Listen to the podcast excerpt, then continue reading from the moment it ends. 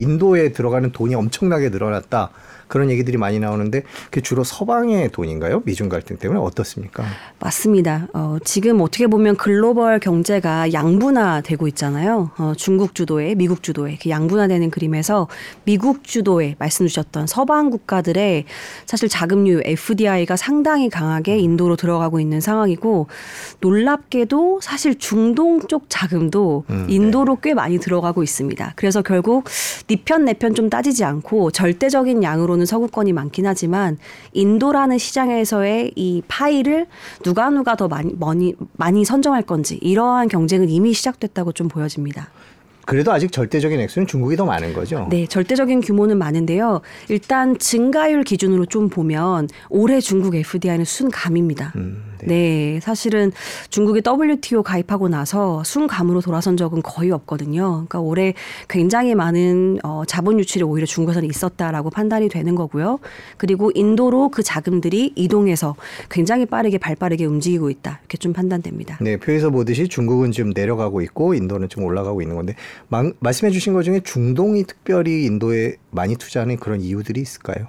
일단 국부 펀드들이 어, 인도 안에서 어, 생산 기지가 사실 많이 어, 구축되는 거에 이들도 같이 기여를 좀 하려고 지분 투자가 같이 조금씩 들어가는 부분들이 있습니다.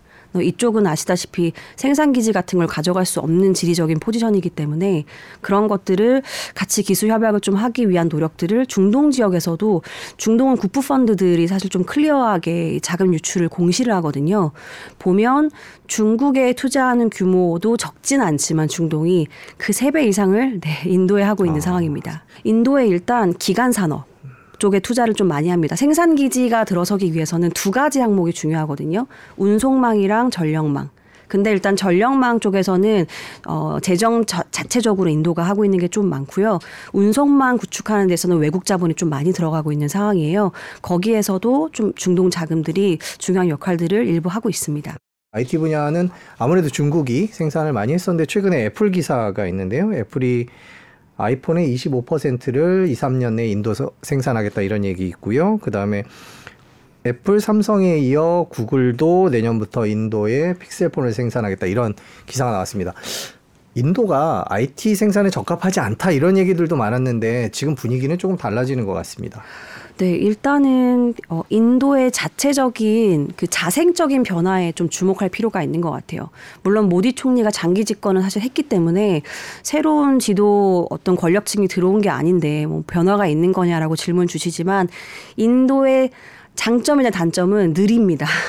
굉장히 느리지만 그 방향성의 일관성은 상당히 유지가 되는 국가고요. 그래서 계속해서 관철해 왔던 모디 총리의 어, 해외 자, 자금을 유치 어, 유입을 만들어서 생산 기지를 구축해서 가는 그림이 느리지만 지금 조금씩 성과가 나타나고 있다. 그래서 어, 인도의 생산 기지가 놀랍게도 꽤 많이 들어서 있는 상황입니다. 물론 내륙 지역에는 많지가 않고요. 거의 항만 지역에만 나 많이 좀 구축이 되어 있긴 하지만 그런 것들이 조금씩 내륙으로 들어갈 수 있는 환경들이 이미 조금씩 조성이 되고 있고 그 기회를 보고 어, 지금 잘 만들고 있는 글로벌 회사들이 조금씩 그 입지를 강화하기 위한 투자들을 하고 있다. 뭐 대표적인 기업이 애플이라고 볼 수 있고 애플이 특히나 공격적으로 늘리겠다고 한 부분은 애플이 인도에서 배터리 생산을 그 아이폰에 들어가는 생산을 이미 하고 있는데 이 물량을 굉장히 빠르게 늘릴 예정이긴 합니다.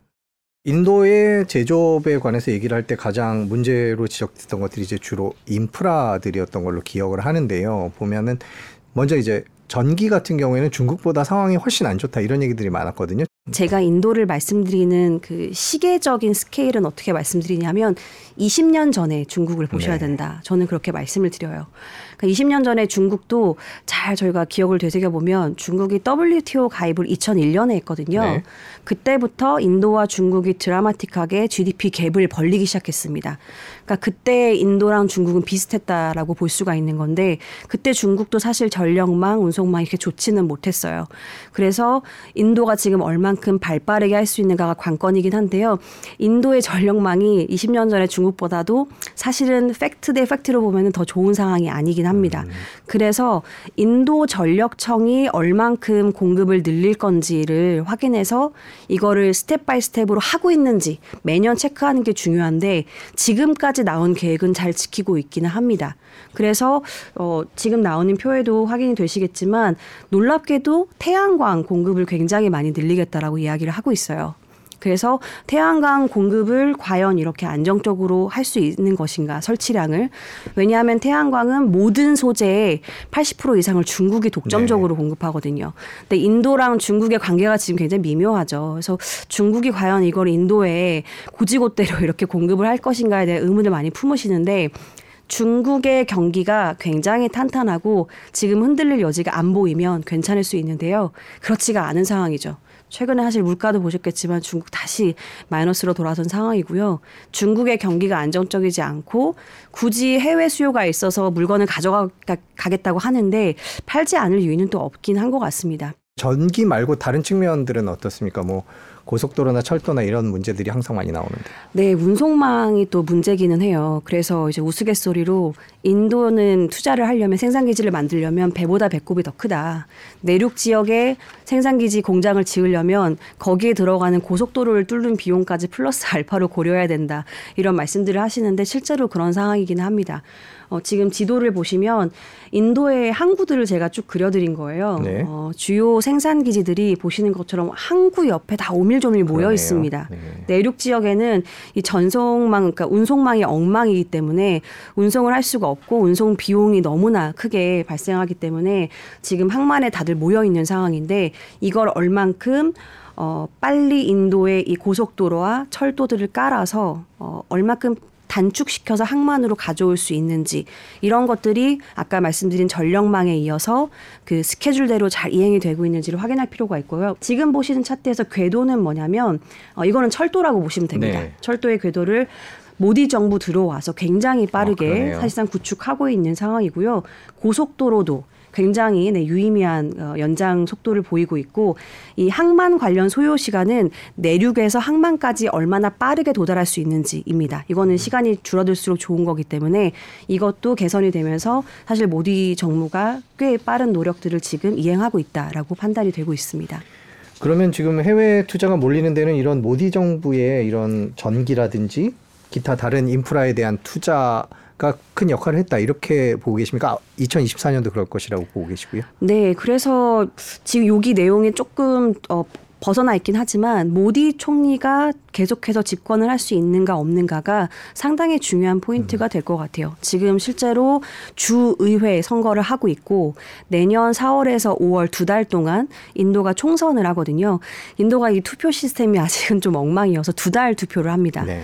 그리고 인도가 정당이 50개가 넘어가서 사실 이 정당이 어, 연합군도 보셔야 되고 그 다음에 모디 총리가 속해 있는 BJP의 지지율도 보셔야 되는데 인도가 지금 이 모디 총리가 속해 있는 연합과 BJP 두 개 다 지지율이 압도적으로 높습니다.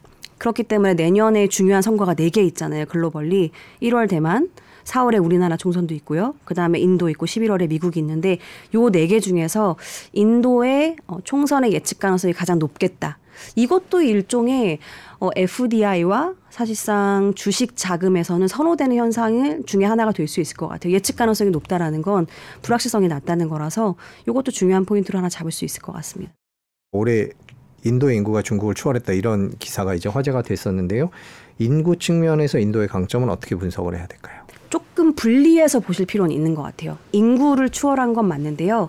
경제 사이즈 아까 FDI 규모도 짚어주셨지만 경제 사이즈는 아직 인도가 GDP 기준으로 중국의 3분의 1밖에 안 되기는 합니다. 아직은 작은 시장인 거예요. 중국 대비해서는. 그래서 인도가 이 많은 인구를 얼만큼 효율적으로 끌어올려서 이 어, 인구 보너스 효과를 GDP에 빠르게 유입시킬 건가가 핵심인 것 같고 그게 이제 결국 또 정치랑 연결되는데 모디 총리가 해왔던 이 FDI와 인도가 사실 국가 재정 상태가 그렇게 건강하다고 보기엔 좀 어렵긴 합니다. 그래서 FDI가 너무나 중요한 거고 이 두 가지를 얼마큼 잘 결합하면서 시너지를 내는가가 중요한데 지금까지는 생산 기지를 구축하기 위한 아까 말씀드렸던 전력망 그다음에 운송망 두 가지의 초점을 잘 맞춰서 이행하고 있기는 하기 때문에 저는 지금부터 정확히 한 3년 정도가 굉장히 중요한 골든 타임인 것 같아요. 임금이 인도가 낮다라는 거는 어, 대부분 알고 계신데 저도 디테일하게 자료를 찾아보면서 놀란 거는요. 캄보디아, 베트남보다도 네, 레벨이 상당히 낮은 수준에 있더라고요. 근데 어, 다음 표를 보시면은 어, 관련되어 있는 차트들이 나와 있는데요. 근데 인도에 지금 나와 있는 이 낮은 레벨에 한 가지 빠져 있는 개체가 있습니다. 여기에는 여성이 포함이 되어 있지가 않거든요. 네. 그러니까 인도는 아시는 것처럼 카스트 제도라는 네, 고질적인 문제가 있고 여기에는 사실 여성이 거의 거론이 되질 않죠. 그러니까 여성이 직업을 안정적으로 갖고 어, 어떤 사회에 기여하는 것 자체가 좀 금기시 되어 있는 분위기가 여전히 있는데 앞으로 FDI가 들어온다는 건 글로벌 기업과 글로벌 마인드가 들어오는 거거든요. 실제로 매년 인도 내에서 여성 인권 시위가 20, 30% 계속 늘어나고 있는 상황입니다. 그렇기 때문에 여성의 경제 참여율이 올라가면 여기에 들어가는 사실 모수에 원래는 남성 위주였다면 여성이 더 커지는 거라 인건비는 더 떨어질 수 있는 여지가 있는 거죠. 그래서 인도의 생산 기지로서의 메리트가 앞으로 더 커질 수 있겠다라는 생각이 들어서요. 이거는 글로벌 시장이 비단 어떤 미중의 이 양분화되는 것뿐만 아니라 정말 가성비 측면에서도 인도 시장은 결코 무시할 수 없는 네, 중요한 지역이 될 것 같습니다. 시장으로서의 인도와 중국을 비교해 보면 아까 규모가 이제 뭐 3분의 1 수준이다라고 네. 말씀을 해주셨는데 앞으로는 어떻게 바뀔 거라고 전망을 하십니까? 그래서 구조를 좀 살펴볼 필요가 있을 것 같아요. 일단은 소비 관련되어 있는 것들을 좀 살펴보면 소매 판매 규모도 인도가 중국의 인구는 추월했는데요. 사람 네. 수는 많은데 소매 판매는 5분의 1밖에 안 됩니다. 그래서 아직은 작은 수준이고 다만 제가 구조가 중요하다고 말씀드린 거는 그 다음 차트를 한번 봐주시면 좋을 것 같은데 전체 GDP 대비해서 소매 판매의 비중을 보시면 중국은 빠르게 하강하고 있는 사이클입니다. 그리고 인도는 물론 최근에 빠르게 올라갔다고 보기는 어렵지만 그 비중 자체가 그래도 우상향 곡선을 그리고 있는 상황은 맞거든요. 그러니까 인도는 소비 시장이 좋아진다는 건 그 앞에 있는 고리가 중요한데 결국은 얼만큼 고용이 탄탄한가가 저는 핵심인 것 같아요. 근데 중국은 결국엔 FDI가 이탈한다는 건 생산 기지를 확장하지 않는다는 겁니다. 신규 추가 KPX 투자를 안 한다는 거죠. 그럼 고용을 그만큼 늘릴 유인이 없다는 거고 인도는 반대인 겁니다. 계속해서 일자리가 안정적으로 늘어날 거고 그러면 소비를 안정적으로 할 수 있는 이 선순환 고리가 굉장히 탄탄해지는 거라 인도의 소비 시장 이 점점 더 힘을 어, 글로벌리 강하게 발휘할 수 있는 환경으로 바뀐다라는 게 굉장히 중요한 구조로서 저희가 볼 수 있는 포인트인 것 같아요. 네, 저희가 지금까지 인도와 중국의 제조업과 소매, 뭐 기반 시설 이런 것들을 살펴봤는데 그럼 2024년에는 인도와 중국이 이제 세계의 공장 자리를 차지하기 위해서 어떤 경쟁을 어떤 양상으로 펼쳐 나갈 것이다 이렇게 전망을 하십니까? 미국이 물론 그 대선이 바뀌고 나서는 대선이 되고 대통령이 뭐 바뀔지 안 바뀔지는 봐야겠지만 전략 노선이 변경될 수 있겠지만 가장 중요하게 지금 미국이 펼치고 있는 경제 협의체가 두 가지라고 저는 보고 있습니다. IPF 예, 인도 태평양 이 경제 조합에서는 우리나라도 들어가 있고 그다음에 IMEC 인도 유럽 경제 회랑인데요. 이거 이제 미국이랑 같이 구축되는 이 두 가지에 유일하게 겹치는 국가가 하나 있죠. 둘 다 인도가 들어갑니다. 그래서 인도를 주축으로 해서 결국엔 글로벌 경제의 핵심 구축망을 어, 미국이 가져가겠다라는 전략은 매우 명확해 보이고요. 정치적으로는 이 두 개의 경제 협의체가 얼만큼 내년에 탄탄하게 전개가 되는지를 보시는 게 좀 중요할 것 같고 두 번째로는 경제적으로는 결국 반도체인 것 같습니다. 아, 그 FDI 관련되어 있는 그 인도와 중국의 이 흐름, flow를 보시면 중국이 떨어지기 시작한 계기는 중국 제조 2025라는 정책이 발표된 이후부터 FDI가 추세적으로 떨어지기 시작합니다. 그리고 반대로 인도의 FDI가 추세적으로 좀 늘어나기 시작한 계기는 Make in India라고 하는 정책을 발표한 이후부터요. 이 두 정책이 참 절묘하게 비슷한 시즌에 발표가 됐는데요. 두 개 다 자국의 제조업을 부양하기 위해서 발표한 정책입니다. 근데 페이지 수가 굉장히 많습니다. 두 개 다 뭐 굉장히 방대한 양인데 요약해서 핵심만 말씀드리면 중국은 우리는 반도체 미세화 공정으로 갈 거야가 핵심 내용이라고 보시면 인도는 아 우리는 뭐 미세화 공정은 관심이 없고 legacy 쪽에서 우리가 핵심 역할을 해줄게 라는 내용입니다. 정말 명확하게 하나는 미국이 선호하는 거고 하나는 미국이 선호하지 않는 거죠. 그래서 경제적으로 반도체에서 이 legacy 쪽에서의 어, 생산 가능한 기지들의 이 역량을 인도가 얼마큼 확보해 나가는가가 이 두 가지 경제 회랑의 교집합으로 같이 만들 수 있는 중요한 요소가 될 것 같고요. 내년에는 중점적으로 이 두 가지가 얼마큼 잘 전개가 되고 있는지를 보시면 인도를 우리가 긍정적으로 보고 어, 판단을 해야 되는지 말아야 되는지의 중요한 바로미터가 될 것 같습니다. 레거시는 범용단에 있는 반도체라고 보시면 될 것 같아요. 그러니까 일반적으로 자동차, 가전기기에 들어가는 반도체 그리고 IoT 같은 것들을 구축할 때 그래서 굉장히 AI라든지 뭐 슈퍼컴퓨터 이렇게 핵심한 코어한 반도체를 만드는 건 아니고요 범용단에 있는 것들을 만드는 반도체라고 보시면 되고 이런 것들을 사실 원래 중국이 주력으로 했었죠. 그러다가 이쪽에서는 어 기업 단에서는 굉장히 중요한 게 마진인데 마진이 그렇게 어, 두텁게 형성이 되지는 않습니다. 그래서 결국에는 우리가 말하는 이 먹이 사슬의 윗단에 있으려면 사실 코어한 중요하게 들어갈 수 있는 기술력을 확보한 반도체들을 만들어야 되는데 그거를 미국이 쥐고 있고 이 미세화 공정이 결국에는 예, 그 여기에 포함되는 카테고리에 들어가는 거죠. 그래서 이거를 중국이 하겠다라는 포부가 들어간 게 네, 중국 제조 이호라고 보시면 되고요. 여기서 그래서 반도체의 국산화율 같은 거를 어 80%까지 끌어올리겠다라는 게 중국 제조 2025의 중요한 목표였는데 지금은 사실상 어, 시기가 뒤로 이연될 가능성이 굉장히 높죠. 그렇지만 그 노력을 계속할 가능성은 상당히 높아 보입니다. 즉 미중 간의 갈등은 반도체에서 계속 첨예하게 저는 진행될 수밖에 없다라고 보고 있습니다. 중국 경제는 어떻게 전망을 하십니까? 인도에는 아무래도 투자가 몰릴 것이고 지금 저희가 쭉 얘기한 대로 제조업과 관련된 투자들이 이어질 텐데 중국은 어떻습니까? 중국은 아, 이게 참 어려운데요. 음, 내년만 놓고 보면 중국의 제조업이 나쁘진 않을 수 있을 것 같습니다. 이게 어떤 거냐면 외국 자본들이 제조업 기지들이 빠지고 있는 것들을 중국 안에 있는 업체들이 많이 메꾸고 있고 특히나 그 대표적인 예가 이제 화웨이 같은 음.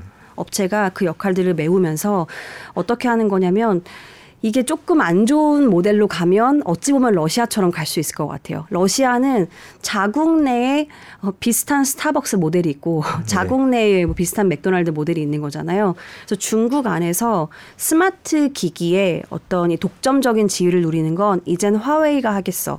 라는 이제 포부들을 계속 중국 정부 주도로 해서 화웨이랑 같이 그 전략을 좀 구축하고 있는 것 같고요. 그래서 그 전체 스마트폰에서 화웨이의 그 마켓쉐어가 굉장히 드라마틱하게 올라가고 있습니다. 화웨이가 최근에 전기차까지 출시를 하면서 전기차 그리고 스마트워치까지 스마트워치, 스마트폰의 이 세 가지를 커넥팅해서 가져가는 이 압도적인 마켓쉐어를 화웨이가 주도로 하고 어찌 보면 이러한 것들이 중국 정부 입장에서는 다방면으로 컨트롤하기가 굉장히 좋은 환경으로 바뀌는 거죠. 그래서 그런 것들이 당장 내년에 성장 여력이 없는 건 아닌데요. 이거는 이런 겁니다. 화웨이가 미국에 진출해서 미국 기업과 경쟁할 수 있을까요? 어, 저는 상당히 어렵다고 봅니다. 그럼 다른 나라는 쉬울까요? 동맹국들은 지금 절대적인 비중은 미국보단 작기 때문에 네, 거기서도 유의미한 돌파구는 장기적인 시야로는 좀 부족하다라고 볼 수 있는 거죠. 그래서 일단 내년 한 해로 봤을 때는 나쁘지 않을 수 있지만 어 그게 어 장기적으로 중국을 바라보기에는 좀 네, 우려 요인들이 있다. 이렇게 정리할 수 있을 것 같습니다. 네, 그러면 인도에 투자할까 중국에 투자할까 이런 얘기들이 많이 나오는데 내년은 두 시장이 어떨까요?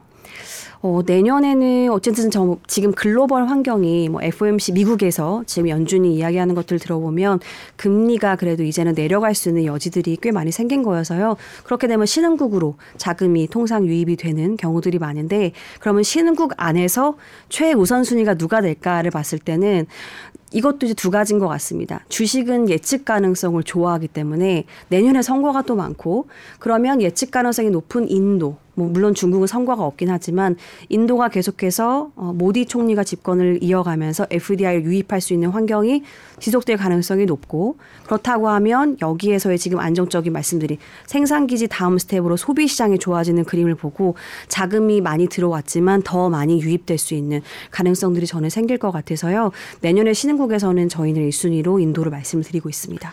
네, 미중 갈등 이후에 중국에서 많은 자본들이 빠져나왔고 그게 이제 주변 나라로 흘러갔는데 인도 말고 다른 나라들은 어떻습니까? 사실 베트남 같은 국가들도 많이 검토를 하시긴 하는데 뭐 나쁜 환경이냐라고 말씀 주시면 뭐 그건 아닐 수 있지만 일단은 그 주식의 관점에서 놓고 봤을 때 어, MSCI라고 하는 지수를 많이 보시거든요. 네. 여기에서 주로 자금의 흐름을 지수화해서 이제 신흥시장, 그다음에 선진국 이렇게 나눠서 일차적으로 보고 신흥국 안에 있는 국가가 네 개가 있습니다. 여기에 이제 중국, 한국, 대만, 인도가 있는데 여기에 베트남이 없습니다. 베트남은 시장이 작아서 프론티어 마켓이라고 해서 신흥국이 아닌 예, 지수에 별도로 있어서요. 베트남은 사실 여기에서 굉장히 선호되는 그림을 가져가기는 좀 어려울 것 같아요. 그래서 정말 어, 자금 흐름 관점에서는 베트남보다는 인도를 말씀을 드리고 네. 생산기지 구축하는 관점에서는 베트남도 네 저는 일정 부분 수혜를 볼 수 있다고 보는데 문제는 이것도 정치가 어, 묘- 절묘하게 작동을 하는 것 같아요. 베트남이 사실 또 공산당 국가이고 이러다 보니까 중국과의 관계를 좀 공고히 하는 모습들이 최근에 좀 나타나고 있거든요. 그렇게 되면 결국엔 미국의 이 동맹국들이 생산기지를 구축하는 이 리스크를 줄이는 관점에서는 베트남보다는 인도를 좀 선호할 수 있는 현상들이 나타나지 않을까. 그래서 비단 주식뿐만 아니고 어 이렇게 정말 기업을 투자하고 지분을 투자하는 관점에서도 베트남보다 조금 인도가 선호될 수 있는 환경일 것 같다. 이렇게 보고 있습니다. 사실 알타시아로 제가 올해 하반기에 굉장히 많이 어, 그 세미나를 다니고 했었는데 이게 신조어기는 합니다. 알트 전환한다. 아시아. 어, 그러니까 이게 줄임말인데요. 풀네임으로는 Alternative Asian Supply Chain. 그러니까 대안적 범아시아 공급망 이렇게 요약해서 말씀드릴 수가 있는데 그러니까 중국을 중심으로 두고 주변에 있는 모든 범아시아 국가들이 각각 잘하는 기능별로 중국의 기능을 쪼개서 가져간다라는 거고 이건 누구 주, 누구 주도로 하냐면 네 당연히 미국 주도로 하는 겁니다. 그래서 제가 중점적으로 가장 큰 비중으로 생산 기지와 소비 시장의 역할을 가져갈 건 인도라고 말씀을 드리고 있는 거고 기술적으로 인, 어, 중국이 가지고 있었던 코어한 기능들은 저는 일단 1순위는 우리나라 그리고 일본 이런 쪽이 중요한 역할들을 가져갈 것 같아요. 그래서 저는 신흥국에서는 사실 1순위로 어, 인도를 말씀드리고 두 번째 순위로는 뭐 인도 못지않게 우리나라도 사실은 좀 각광을 받, 받을 수 있지 않을까라는 생각이 예, 요 관점에서 좀 같이 연결해서 말씀드립니다. 일본도 사실은 나쁘지 않은 그림이 전개될 것 같아요. 이 결국 한미일 동맹 구축이 음, 제가 봤을 때는 공고히 될 가능성이 여전히 있는 것 같고요. 그 관점에서 기술력을 쉐어하는 내가 안전하게 어, 이 리스크를 최대한 더 커지지 않는 선에서 어, 이걸 관리하면서 기술력을 서로 공유할 수 있는 공동체는 이렇게 어, 이 세계의 집단이다라고 미국이 결정을 한 게 아닌가라고 생각이 들고요. 그렇다고 하면 어, 외국인들이 결국은 여러 시장을 바라볼 때의 그림에서 미국의 이 초점이 상당히 중요하기 때문에 그런 관점에서 우리나라랑 일본 시장도 저는 사실 중요한 역할들을 꽤 가져가지 않을까 생각하고 있습니다. 네, 2024년 인도와 중국에 대해서 얘기를 나눠봤습니다. 오늘 말씀 여기까지 듣겠습니다. 고맙습니다. 감사합니다.